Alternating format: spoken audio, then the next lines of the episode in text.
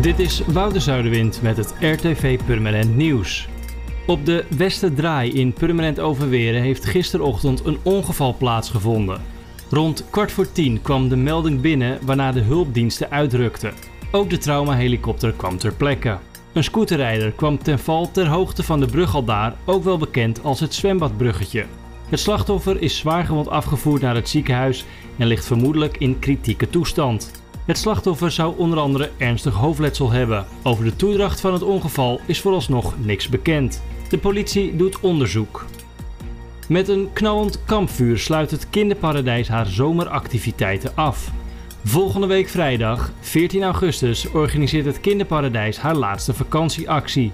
Er worden verschillende spelletjes uitgezet op het terrein en bij het vallen van de schemering is er een avondwandeling. Tot slot is er een groot kampvuur met uiteraard marshmallows.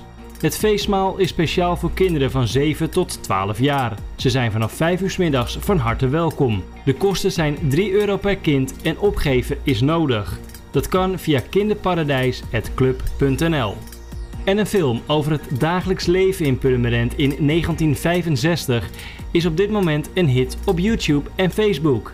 Het Nederlands Instituut voor Beeld en Geluid plaatste de film online waarna duizenden mensen de afgelopen dagen een kijkje namen in het verleden van de Marktstad. In de drie kwartier durende film ziet de kijker onder meer schaatspret voor jong en oud en het dagelijks leven van de kinderen op de Flevo school. Uiteraard ontbreken beelden van de wekelijkse veemarkt in het centrum niet. Ook worden diverse lokale bedrijven uitgelicht. Voor meer nieuws, kijk of luister je natuurlijk naar RTV Purmerend, volg je onze socials of ga je naar rtvpurmerend.nl.